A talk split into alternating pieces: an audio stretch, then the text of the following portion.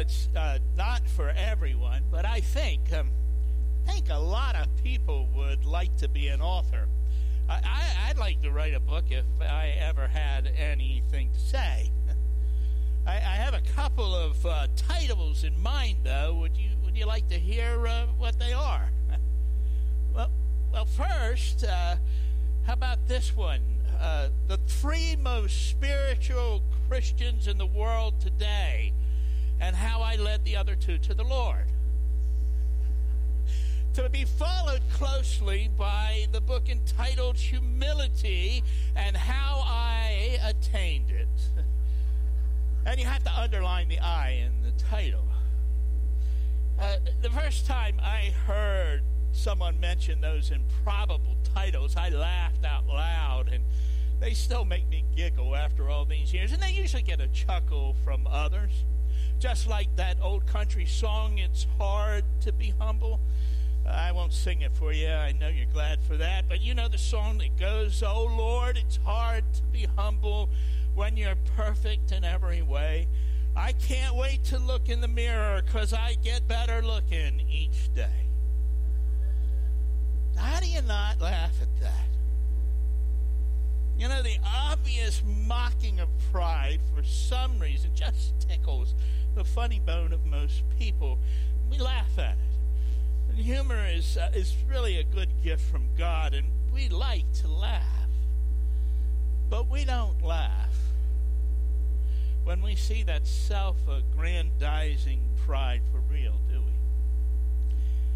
It's only funny when it's mocked. There's nothing at all humorous when we meet it in another human being. It's just plain sad. And we've all heard that Saul when someone. Uh, is wrapped up in themselves, they make a very small package. And the corollary to that is, is there's their pride continually consumes them so they get smaller over time. It's only when we take our eyes off of ourselves and so we see the need of others and then pour our lives into them that we grow as a person. And you can invest in the things of this world, and you can reap some benefits from that. But all of this, the good things and the bad things, uh, uh, wealth used to bless others, or wealth hoarded, homes kept for family and friends, or houses owned for status, all of that will pass away. Of this world, only that which is alive will last forever pride keeps us from seeing that as well as making us uh, small. And there's a certain kind of pride, too, which poses a particular danger for most people in this room. Theologians refer to it as spiritual pride, while the world scorns it, calling it the holier than now attitude. It's when a believer or someone who claims to be a believer begins to look down on others and starts to think that he or she somehow is better than some other person or group of people. That's spiritual pride, and it's pride of the worst kind, and it is absolutely deadly. The text we're going to look at today addresses that very issue, and in the process, it allows us to see into the future, to know what God will do, even though we don't exactly know when He will do it. So I want to invite you to join me once again in the book of Romans, again in chapter 11, where we're going to be considering verses 25 through 33. And you can join me in your Bibles, or we'll have the text, the message up on the screen on either side of.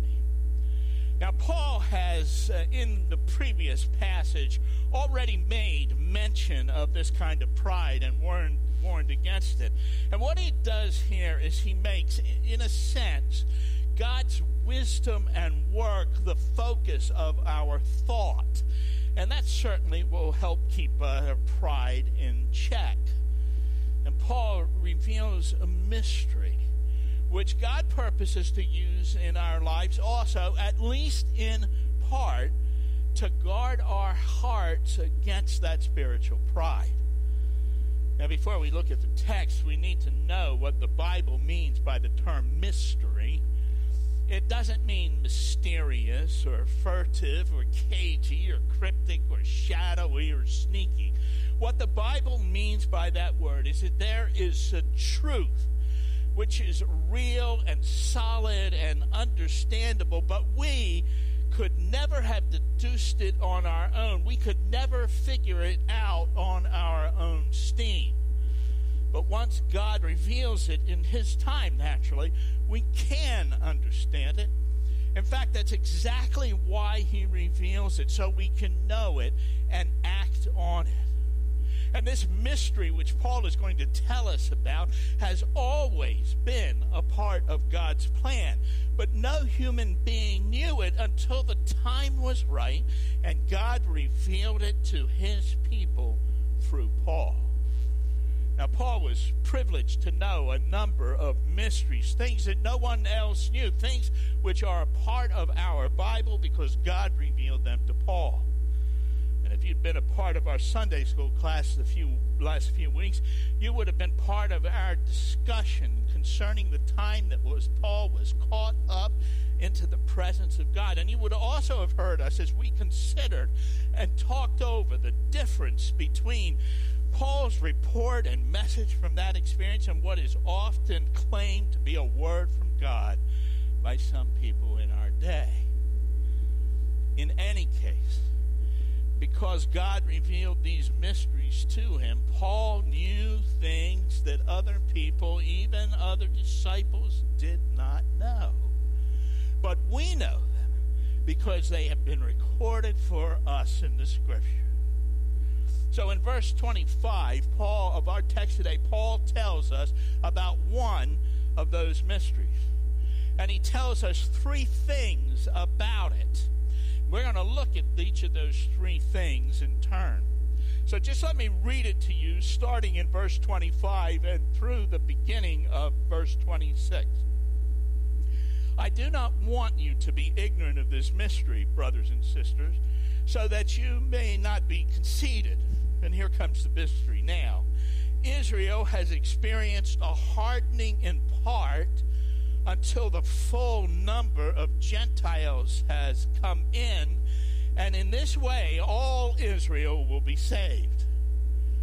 The first part of this mystery, which is no longer a mystery because it's been revealed to us, is that Israel has been partially hardened. And then, second, this hardening will remain until, well, let's just say a certain milestone is reached by Gentile believers. And finally, the third thing we're told is that when this milestone has been reached, Israel will once again take her place in God's design. So we want to look at each one of those in turn.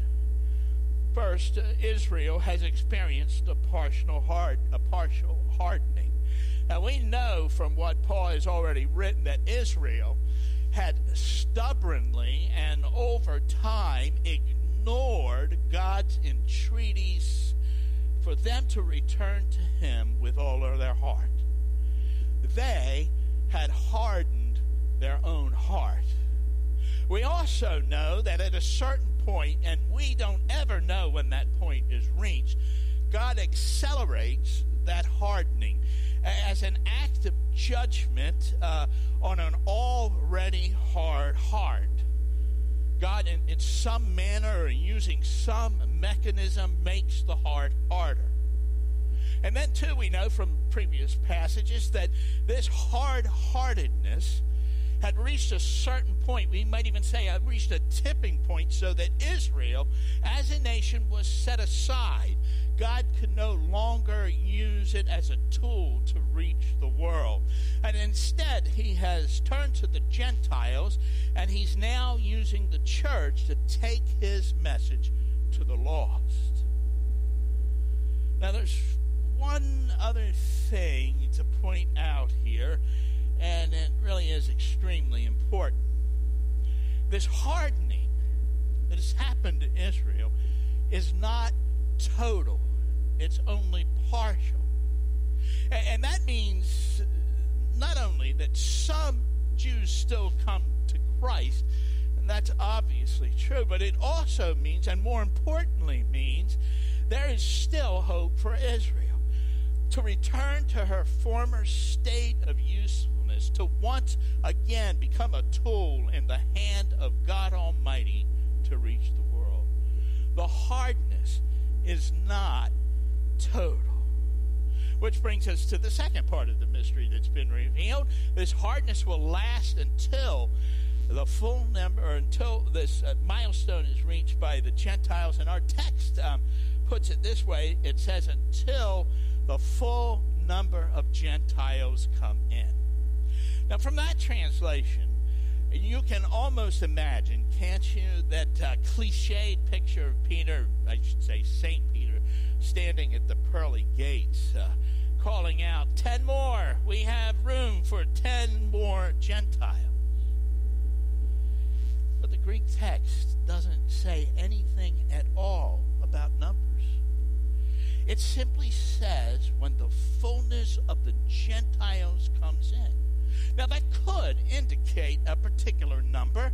That's why some translations use it.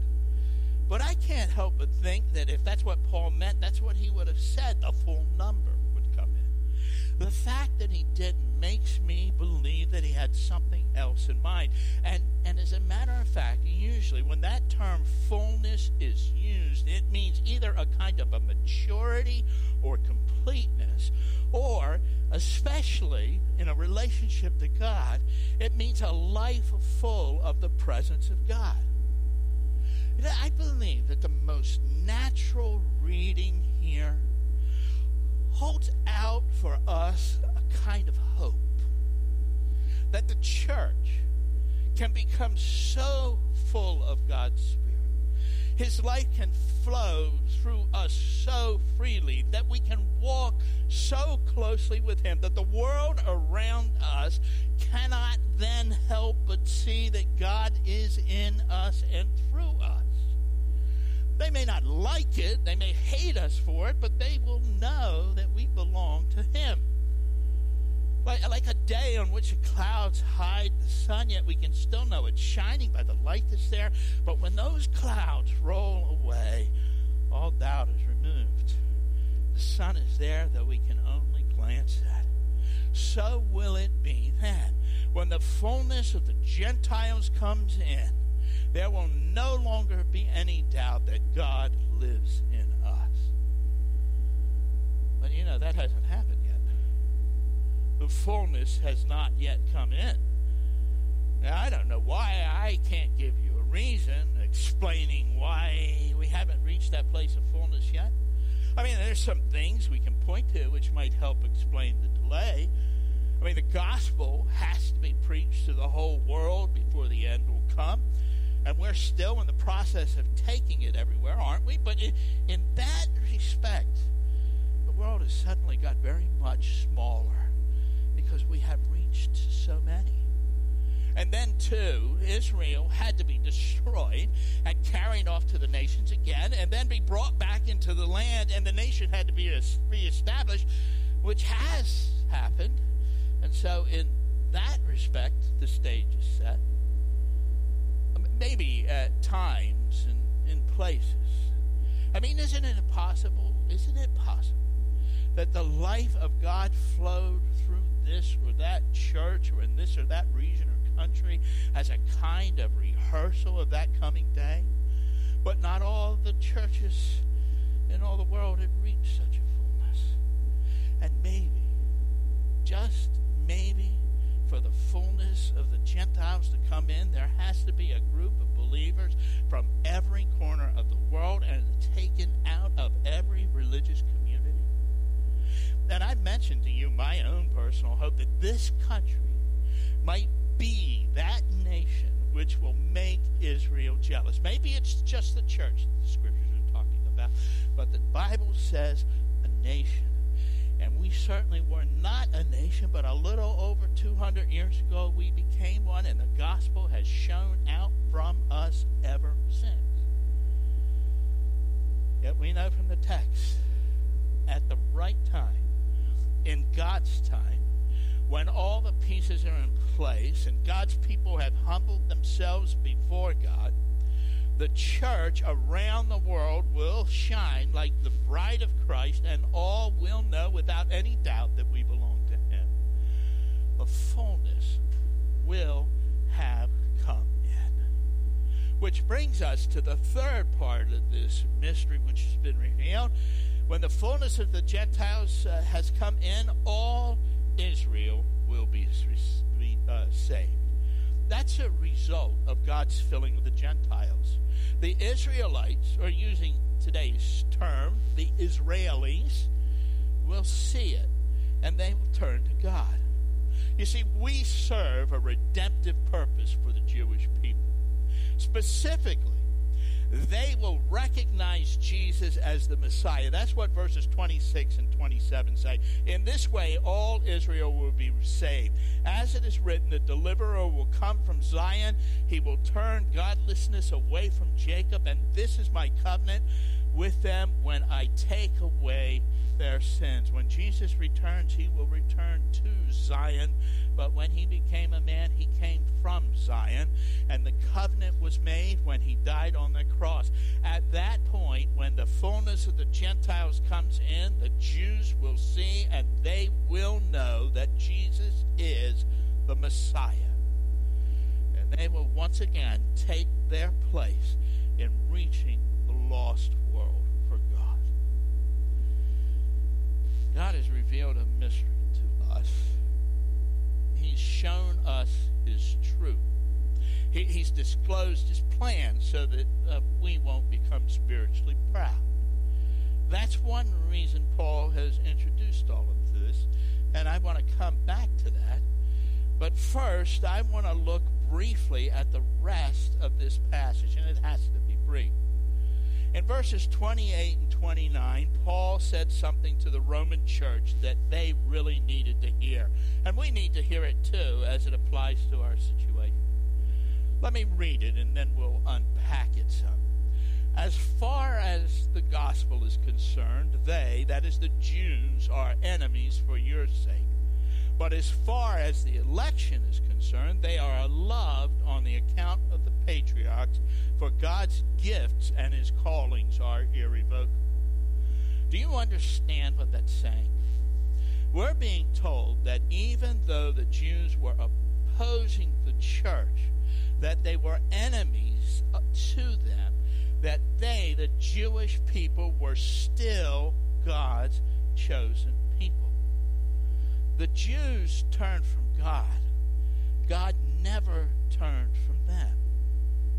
And the Romans needed to know that. They needed to understand that. Their heart needed to be more like God's heart. They ought to care about the Jew too. They ought to long for their salvation and their restoration too. If they were to be children of God that they claimed to be, how could they ever turn their back on his chosen people? And we should ask then, how does that apply to us? Oh, yes, we ought to long for the restoration of Israel as the people of God. We ought to pray for them. We ought to work But they're not the only ones that God has chosen, are they? Did not God choose the world when he sent his son? Did he not send his son, not to condemn the world, but to save the world through him? Do you think God has changed his mind? Do you think that when this group or that group opposes us or becomes our enemy, that God forgets his choice? Or, when they persecute us, surely then God will, will change his mind. When they start to kill us, he'll change his mind, won't he? I mean, is that what we think? Certainly what we're tempted no, my friends, no. God so loved the world that he sent his one and only Son. He has not changed his mind. Instead, he has sent us to that same world which crucified his Son. He has not changed his mind. He did warn us, you know, and he has promised to be with us all way. The question is what is our heart like? What's happening inside? Is our heart hardening? Or is it approaching that fullness that God intends? Now I'm going to leave you with that question for now as we look quickly at the next two verses, which might seem at first glance a little contrived, as though God were trying to be fair in his dealings with uh, Israel and the Gentiles. So let me again read them, and then we'll try to see them for what they are. Beginning in verse 30. Just as you who were one time disobedient to God have now received mercy as a result of their disobedience, so they too now have become disobedient in order that they too may now receive mercy as a result of God's mercy to you. Now, I think a cursory reading of that would lead you to believe that God is trying to balance uh, life in the scales of human fairness, like a grandmother who's trying to sort things out between quarreling grandchildren. Well, Johnny, Becky hit you because you took her toy, and if you give it back, she'll say she's sorry and tell you where she hid her hat. Things become a little clearer here, I think, when we realize that Paul is not so much telling us about God's reasoning here as describing for us reality. He's telling us, practically speaking, how things unfold. The Jewish disobedience meant that God would turn to the Gentiles to advance his kingdom, and the Gentiles would benefit from that. And then the Jews would recognize their sin and they'd see God's mercy to the Gentile. And so the Jew will want what God has given to the Gentile, and they will benefit. It's just how reality is going to unfold. It's not our human understanding of fairness that God is interested in here in this text. God is concerned with something else, which is so much more. Much more important for our sakes. God is interested in mercy. Intensely interested in mercy. As verse 32 makes clear. For God has bound everyone over to disobedience so that he may have mercy on them all. Now let's be clear here. It's not God who causes our disobedience. The blame for that lays at our own feet where it belongs. What God does is shut us up in that disobedience so we know that we're disobedient and so that we know we have sinned Sin is so blinding, so deceitful that we somehow think that we are not so bad. We think we're okay, that we only kind of just stumbled a little, and we could be so much worse. Oh, yeah, we could be so much worse, but we are not okay. We need God's mercy. And in His goodness, God holds our feet to the fire even hardening our heart of it's already hard until we get it. Until we see our true state, until we see our need. Because it's not until we know our need that we'll ask for mercy. God wants to give us mercy. He, wants to forgive us our sins, but He cannot do it until we know we need. Until we know we need God's mercy. And as all of this becomes clear, we begin to understand, don't we? The power of that mystery revealed, how it helps guard us against spiritual. God is at work in our world, and He is no respecter of persons or kingdoms or nations or people. He marches on with one goal in mind to redeem the world. He created, He sustains, He orders all of creation.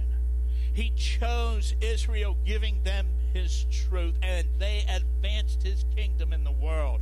And when their hearts grew hard, He set them aside And he takes up the Gentiles to continue his march, advancing his kingdom. And it was he, our great God, who sent his Son to take away our sin. And as Paul wrote to the Romans, this truth so filled his soul and heart again that he broke out in song, that doxology which closes the chapter, which we're going to look more, more closely at another time, but we're going to read one verse of it now to give us the flavor. Verse 33 Oh, the depth of the riches of the wisdom and knowledge of God! How unsearchable his judgments and his paths beyond tracing God is high above us, but He reaches down to lift us up. In this text we've looked at this morning, there is a truth which emerges and becomes clear. We find God holy and righteous and pure and upright, working in and around and through and over and in spite of our sin, none of which deters him or keeps him from his purpose, which is to bring good to us, to bring us to a place where he can do good in us. Because he is not only holy and righteous and pure and upright, but he has absolute love. And his love is a love which redeems and sanctifies and glorifies, making us like his Son, holy and righteous and pure and upright and loving. Next to that, all human pride is at best humility, which breathes in life and breathes it out again.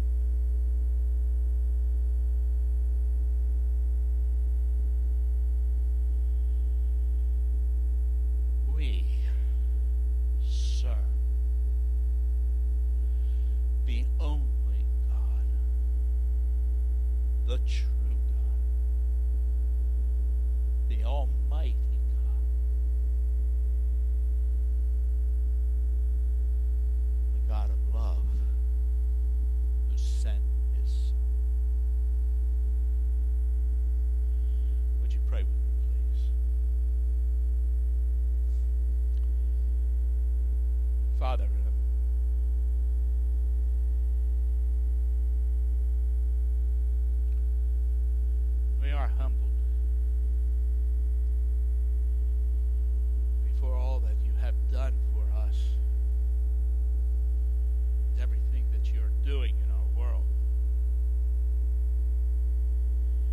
Stand in awe of you. And we abase ourselves in the dust. And acknowledge freely that without Christ in our life, we would be less than nothing. But you sent him